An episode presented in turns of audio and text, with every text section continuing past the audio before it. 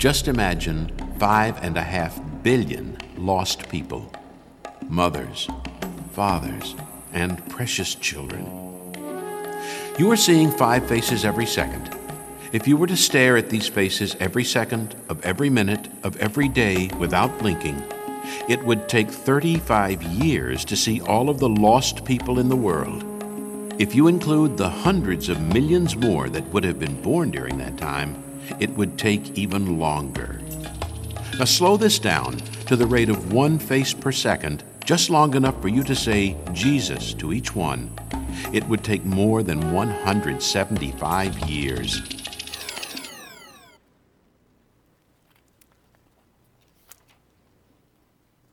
One night, a wife found her husband standing over their newborn crib. It was their very first baby, and as she watched him look down at that very first baby, she noticed that there was a mixture of emotions that were going through his head and into his heart.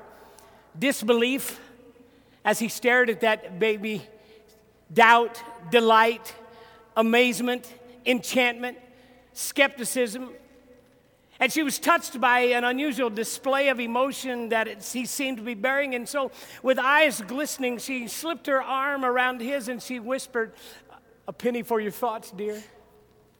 He said, I just can't believe it. It's amazing. She said, "What's amazing, dear? What is it that you can't believe?"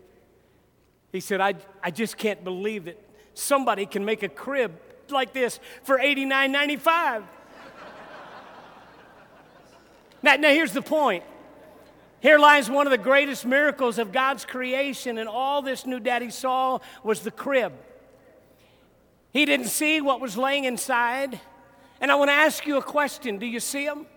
Take your Bibles this afternoon and find a very familiar passage of Scripture, Acts chapter 1 and verse 6 and 7 and 8, as we look at this in just a few moments. Let me ask you this. What did you see when you saw all those faces? Did you see the turbans? Did you see the scarves? What did you look at? Did you see the wrinkles? Are the teeth? Are the color of hair? Are the color of skin? Did you see their age? Did you see their race? What did you see? Because can I tell you something? What you do determines what you see. You recognize that a barber looks at hair, goes to the mall and says, oh she needs this, he needs a haircut. Do you know that a roofer sees shingles, a cobbler sees shoes, a coach sees talent, a manicurist sees fingernails? Do you know that God's people who've been redeemed by the gospel of Jesus Christ look at souls? That's what we do. That's what we see. What do you see? Do you just look on the outside, or is there something inside of you that looks on the inside? I want to tell you something that I'm not very proud of telling you, but it's true. It's part of story for me. It's part of what God has done in my life to change who I am. As a little boy growing up, I was raised in a culture and in a generation that many times only saw the outside of a person's skin. I grew up afraid of black people. You know, we fear what we do not understand. Now, you got to hear me when I say this. There was not a prejudiced bone in either of my parents' bodies. We never talked disparagingly of another person's race. I never got that feeling. I never got that prejudice. I never got that bias from my parents or from my home. I got it from my culture. I got it from my peers. I got it from my classmates. It was during a racial period of our society in the 70s. And may I tell you that our black and white television depicted the soul of a nation. And I fell victim to the prejudice. And I made choices of my own that reinforced my insecurities, my biases, my fears, my sinfulness. It wasn't until I was working my way through college at Firestone Tire and Rubber Company in Decatur, Illinois, that I worked with a man. He was a great basketball player who had been injured, and I was working with him. It was a great man. We became great friends that summer. I remember thinking to myself that I was doing him a favor when I used the word colored. He finally stopped me one day. He said, "Ken, look at me. I'm not blue. I'm not green. God made me black. I am a black man." And one day while we were working, the injury caused some pain, and there was a tear coming out of his eye, and he grabbed my hand and he said, "Come here, come here." And he took my hand and he put it up against his face and he said, "You feel that tear? He said, it's wet. It's salty, just like yours. My blood is red, just like yours. I am the same as you, with the exception that I have a different pigmentation of my skin. I feel, I hurt, I cry, just like you. My problem was I was looking at the crib. My problem was that I was not looking at the person. That was the greatest summer in my life as God began to teach me about international missions. He taught me something that my education and the culture and the social standing could never teach me. And that is this: God is looking on not only the outside, but God is seeing the hearts. Because listen to me, what you see is what you'll be. What you know is where you'll go. Your care will be your prayer, and your hands will always follow your heart. So what do you see? You see, you are in Acts chapter 1 in verses 6 and 7 and 8. What you have is the Lord Jesus before he ascends back to the Father, saying one more time as he commissions those apostles and those disciples to take the gospel into all the world. He'd already told them in Matthew 28 to go. You can't spell gospel without go. You can't spell God without go. You can't spell good news without go. You don't spell go P-R-A-Y. You don't spell go G-I-V-E. You don't spell go P-R-E-A-C-H. You spell go, go. And he said, you got to go. And he was telling them to go. And here he is in the first chapter of the book of Acts. And he's been talking about the kingdom. And so they ask a question. See, my question for you and myself in this hour is simply this. What is it you see? Do you see him? Do you see him? See, because what the Lord wants to do is he wants them to see what he sees.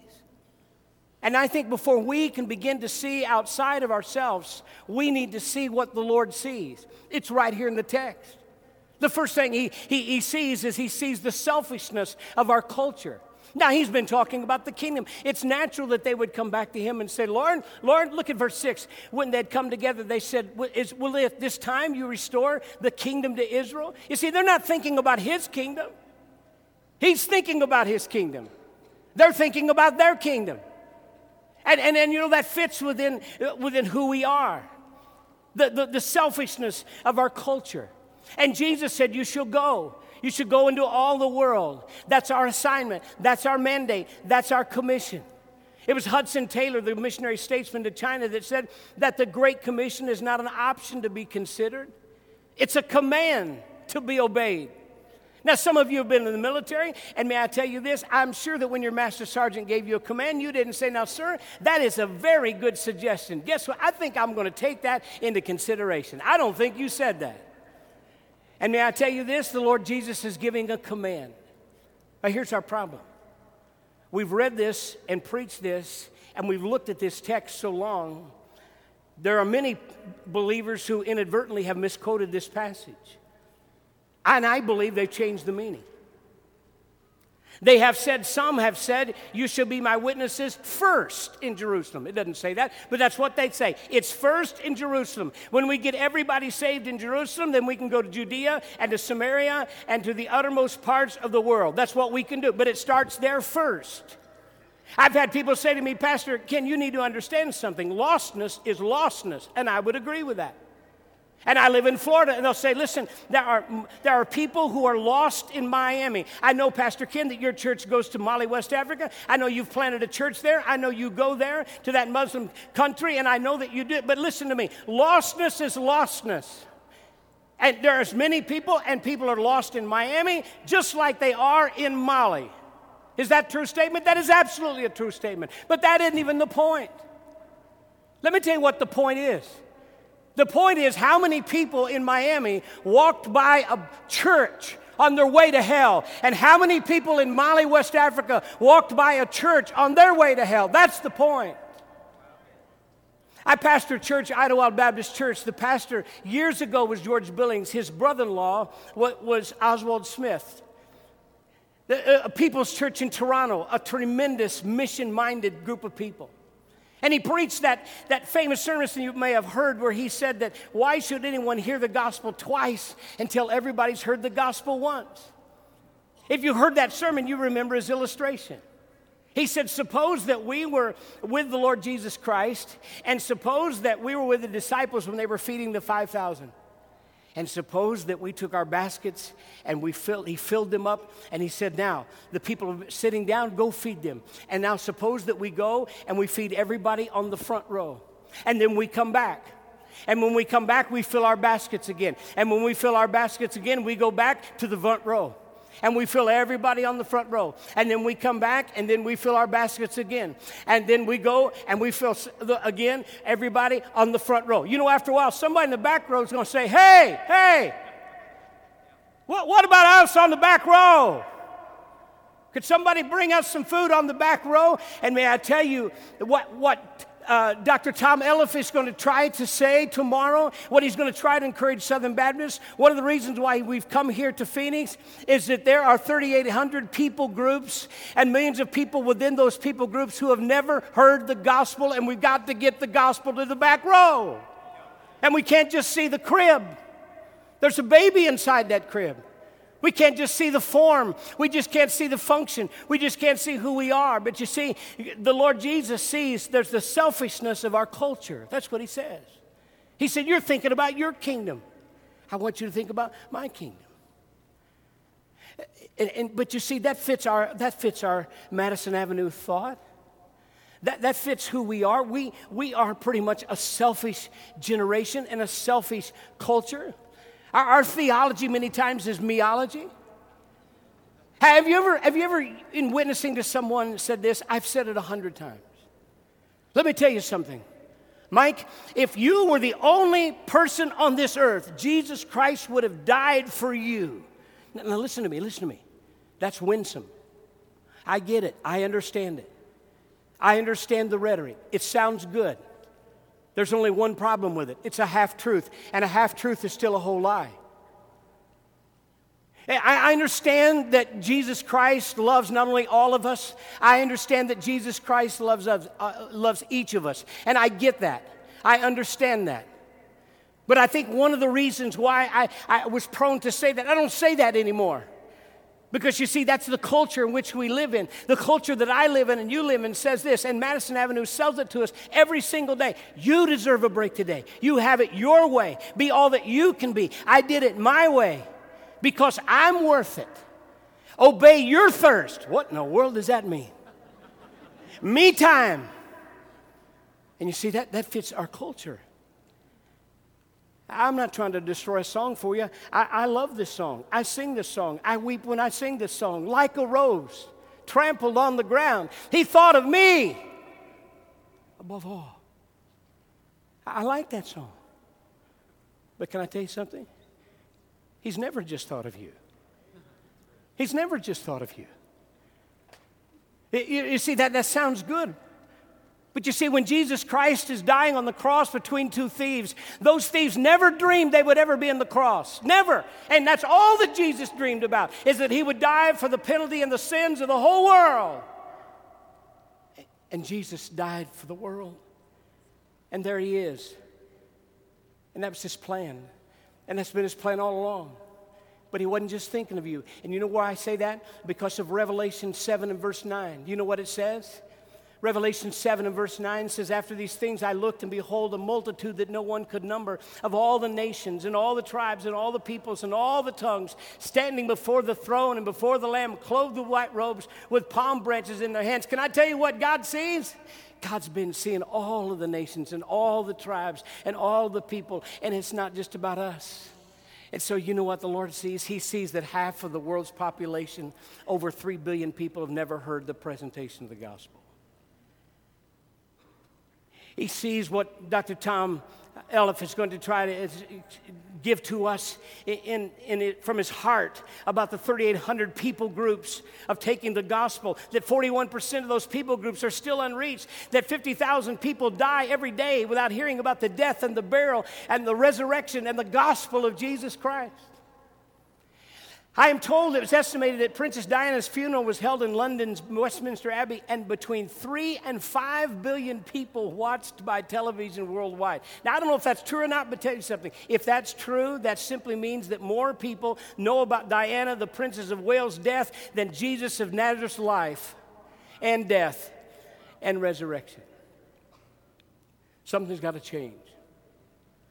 We know that. Let me see if I can illustrate it to you this way. Let's take this section right over here, and let's just count 100 people. Let's take the entire world, and let's boil it down right here to this 100 people. And here's what you need to understand. With all the existing human ratios being the same, there's a village, and this village would look like this if we took the entire population of the world and brought it down to 100 people. 57 of these people would be Asians. 21 of them would be Europeans. 14 of them would be from Western Hemisphere, which includes North and South America. 8 of them would be from Africa. 51 of you people would be female. 49 of you would be male. 66 of you would be non-believers, and 34 of you would be believers. 80 of you would live in substandard housing. That simply means there's no running water, no electricity, no solid food over their heads. 70 of you people would be illiterate and unable to read. 50, half of them, would be malnourished. It means that whatever they're getting in way of food supplement does not adequately nourish their bodies. One is near birth. One is near death. And the one that is dying, it represents a part of the population that's under the age of 10 who die every second. For one reason, they don't have enough food. And out of the 100 people, 6 of these people in the village, they have half of all of the village wealth. And all 6 of them live in the United States. What do you see? You see, if you were the dad that had a son that's dying, wouldn't it be reasonable that you'd say, well, listen, could somebody get the gospel over here to my son? Could somebody do something to help feed my family? Isn't that reasonable? Of course that's reasonable. Well, let me ask you this. What are the 6 people doing with their wealth? See, it's one thing to talk about going. It's one thing to talk about, this is the mandate and this is the mission. And it's one thing for us to all say, and I say it with you, I agree with you, we can all do better. But we can't hire enough missionaries. And it's going to take money. And it's going to cost. And we got to get practical. See, well, what happens to that dollar bill? Because you see, let me just show you this. The dollar bill represents how America spends its money. Do you know how America spends its money? Let me show you how America spends its money. 24% is housing. That's not just the mortgage, that's maintenance, that's the pool, that's the lawn care. 19% is health care. That's insurance, that's prescriptions, that's the meds, that's NyQuil, that's cough drops, that's Bengay. 22% is recreation and personal needs. That's pleasures. That's things we feel are very, very important to us. 15% is food for our stomach, our meals, our eating out. And the average American takes 17% and they spend it on their automobile. That's their ride and the insurance that it costs to cover that ride and the repairs and things that go into that ride. Now, if you add that, it doesn't take a mathematician to do this. That's 97%. Now, what do we have left to help the person who needs to be going on the mission field? What do we have left to help the nations and help the people who are starving and need the gospel but need something in their stomach to hear the gospel? Well, the pagan, it seems like the statistics are, pagans give 2%. But see, the real question is this. What are we going to do with the rest? It's worse than this. Because see, in America, we don't just spend a dollar. We spend $1.27 of that dollar. I took our church at Idlewild, and a $14 million budget, and of the almost 5,000 heads of household, 18 and over. I said to them just not too long ago, we took Hillsborough County where we live. We took the median salary of Hillsborough County where we live and said, listen, if these folks would just tithe, I'm not talking about generous giving. I'm not talking about offerings. I'm not talking about giving to the missions or giving to the nations. I'm talking about just being obedient and giving 10%. Giving. If we did that, you know what would happen? I tell you exactly what would happen. We would have $10 million a year to give to the nations. That's the kind of thought we got to have. That's what it's going to take. I heard Bob Coy, who's a pastor at Calvary Chapel in Fort Lauderdale. I don't know if you ever heard him. He's a tremendous communicator. And he was talking about some of these very numbers that I just gave you today. He was talking about how God did something in his life. And I thought, you know what? It's his story. Nobody tells the story better than he tells it. And so I'm going to let him tell you his story of what God did in his heart. Because you see, he's a pastor. And a pastor can speak to pastors. So without any further delay, why don't you just listen to Bob Coy as he talks about what God showed him in the area of generous giving. Watch this. Watch it.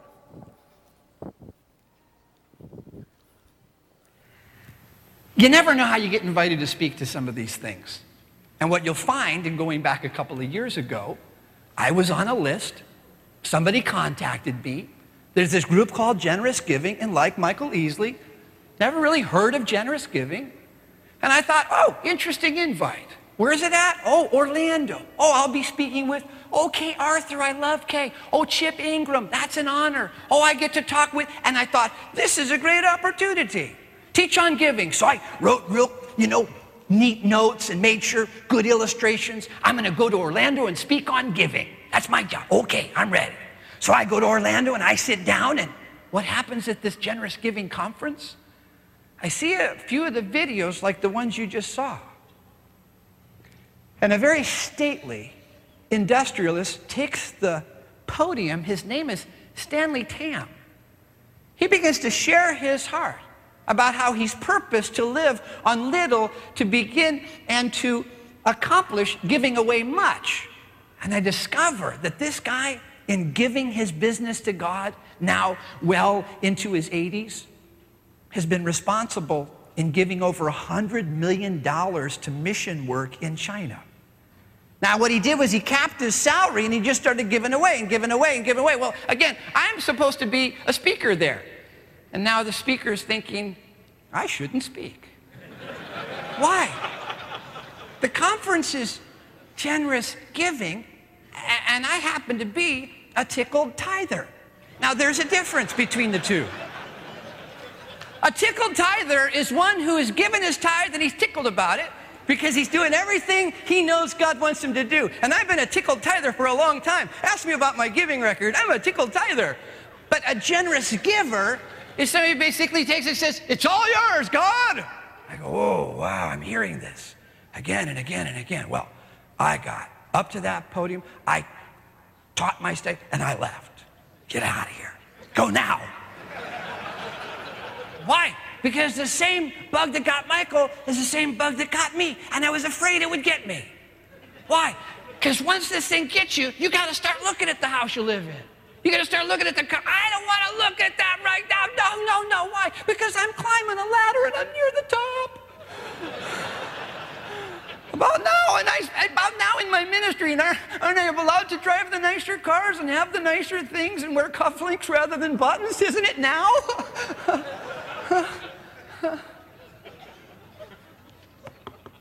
God knocking my head. Bob, what'd you learn at Generous Giving? All belongs to you, Lord. So what do you want back? Bob, what'd you start with? What do you mean? Where did I find you, Bob? Oh, you mean 25 years ago? In my brother's living room? An alcoholic? A cocaine addict? A womanizer? Broke? In need of a savior? You mean when I was on my knees looking up toward heaven, saying, God, change my life? Anything, God, anywhere, God, anytime, God, I'm yours, God. Oh, you mean that? What did you have then, Bob? A broken, used up, good for nothing life. And that's why I gave it to you, Lord. I wanted you to have it all. I held back nothing. It was total surrender, God, and you know it. Yeah, I know it. Because you didn't have anything, Bob. But now now it's my. Really? It's yours, Bob? You know, I could take it. You could take it? I could take it if I want to. Where's that? The Bible. It's called Chapter 11, Bob. Oh, that Chapter 11. I guess you could, Lord. But I don't want you to force it on my heart. No. What I have to do is remember in my heart all that you've done for me. Oh, that's right. Why am I in the ministry in the first place? Was it to become wealthy? I don't know that was your motivation. Now, it might be in some subcultures of the Christian faith today, but back to us. No, that was never the motivation. Was it to become popular? No, that was not the motivation. I remember thinking if the church could be a couple hundred strong, I'd be satisfied my whole life long. I just want a small flock to pour my life into. There was no ambition beyond. God says, so everything beyond 200 people is extra, huh? Yeah. Well, what kind of salary do you think guys make that have 200 people? Less?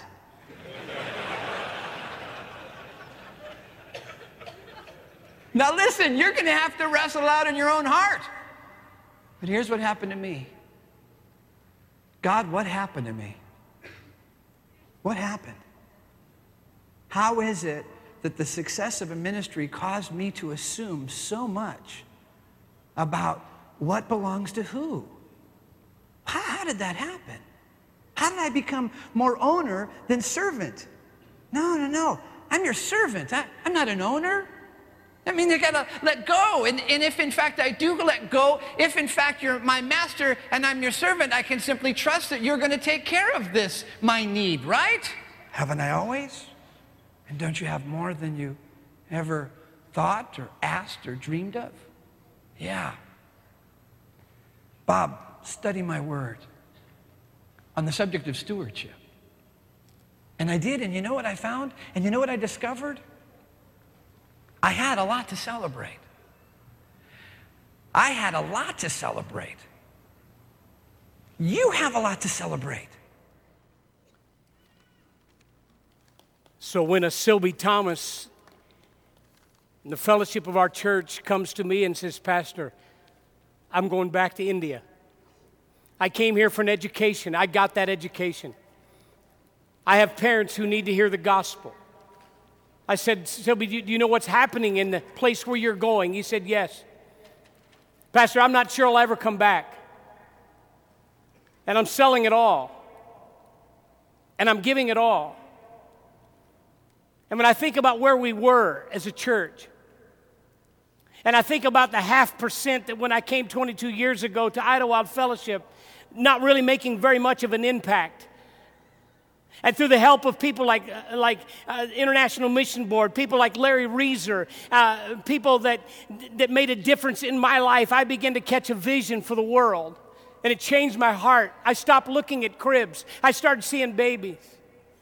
And so when I go back to Mali, West Africa, and I go back to see a Mama Mamadou who tells me, Doni, which means little by little, Pastor, little by little. And I've been witnessing to him and sharing with him and weeping for him for 3 years and saying, Mama Mamadou, you've got to give your life to Jesus. I can't go to heaven without you, Mama Mamadou. And I get a phone call on a satellite phone one day in Tampa while I'm driving. I nearly wrecked a car. It's Mama Too. He's speaking to a translator. He says, Pastor Ken, I want you to know I am now walking the Jesus road. I am now walking the Jesus road.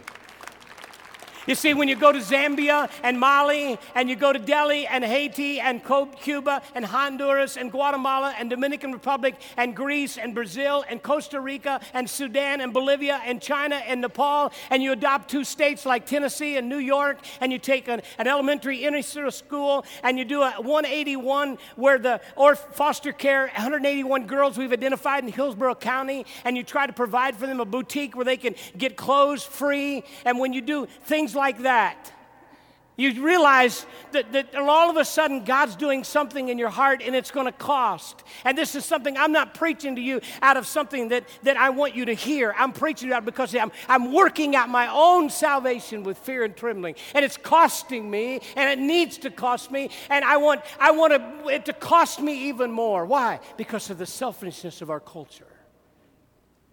Secondly, because of the greatness of our calling. Jesus said, "You shall be witnesses unto me."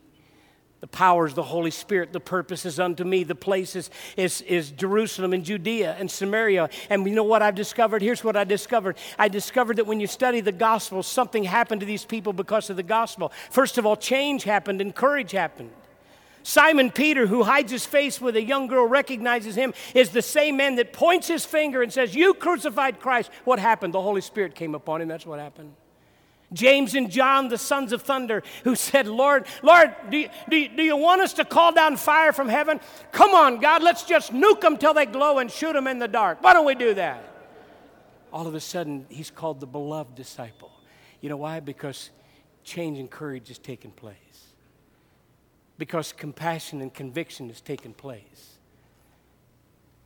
And every one of them were persecuted, and every one of them did die for the gospel.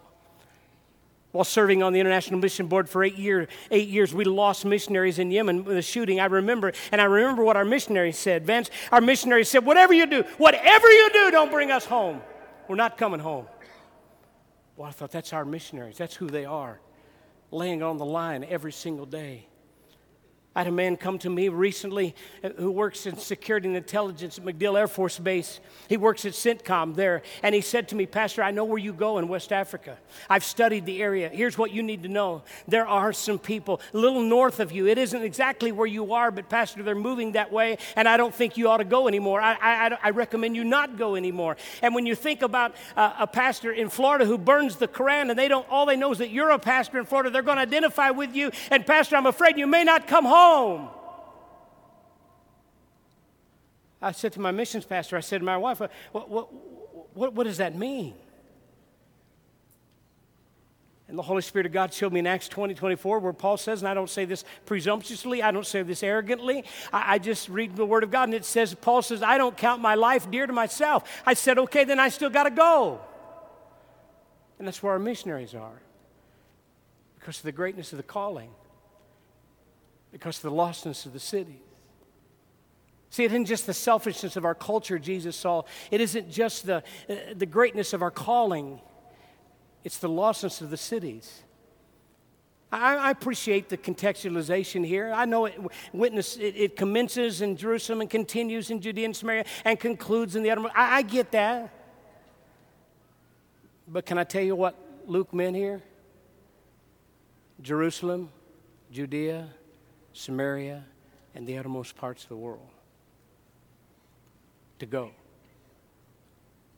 because of the lostness of the cities. It came home to me a few years ago. I was the president of the Florida Baptist Convention, and I close with this.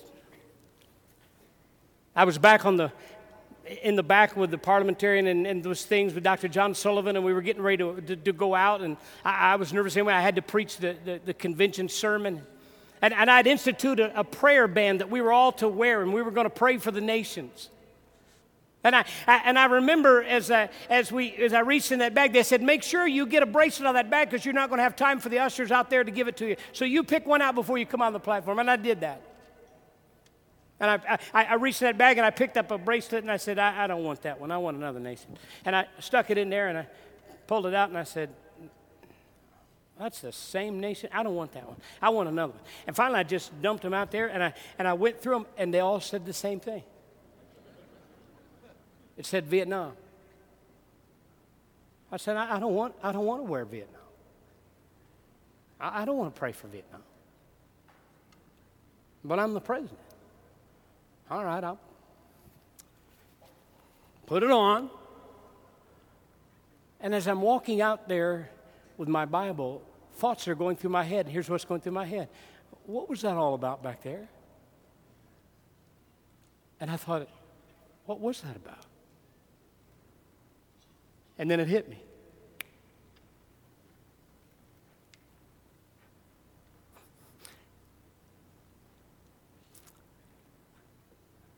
My brother stepped on a landmine in Vietnam.